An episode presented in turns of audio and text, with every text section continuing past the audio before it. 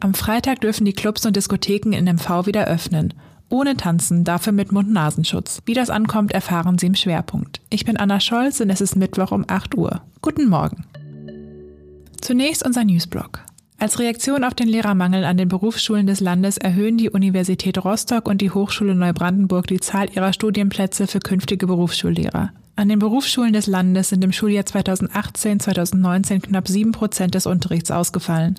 Fernsehzuschauer und Radiohörer müssen sich in den kommenden Wochen in Schwerin auf Beeinträchtigung einstellen. Zur zukünftigen Verbesserung des digitalen Hörfunkempfangs werden in diesem Monat umfangreiche Antennenbauarbeiten am Sendemast in der Landeshauptstadt durchgeführt. Durch diese Umbauarbeiten kann es in der Region zu zeitweisen Beeinträchtigungen kommen.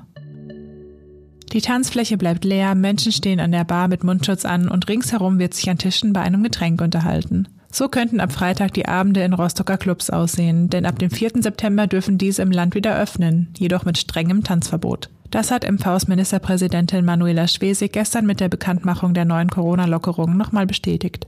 Die Clubbetreiber stehen den Lockerungen mit gemischten Gefühlen gegenüber. Denn die Clubs sind dennoch auf die Hilfe durch die Landesregierung angewiesen, betont Thomas Fanta vom Mau Club Rostock. Also wir unterstützen diese Entwicklung, auch dieses Öffnungsszenario. Also ich kenne keinen Kollegen, der gerne Superspreader sein möchte. So richtig vorstellen, äh, mit Maske zu tanzen, können wir uns auch nicht. Da wir, kann ich nur für uns sprechen. Aber ich glaube, das Thema sollte nicht sein, äh, so schnell wie möglich wieder zu öffnen, sondern wie sehr kann die Regierung oder auch die Landesregierung diese Clubs und diese Läden dann unterstützen. Im März mussten alle Clubs in MV aufgrund der Corona-Beschränkungen schließen. Die Umsätze brachen weg.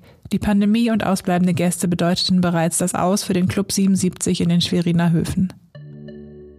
Alle Artikel zum Nachlesen und Nachhören gibt es auf svz.de slash audiosnack. Die nächste Folge hören Sie morgen früh.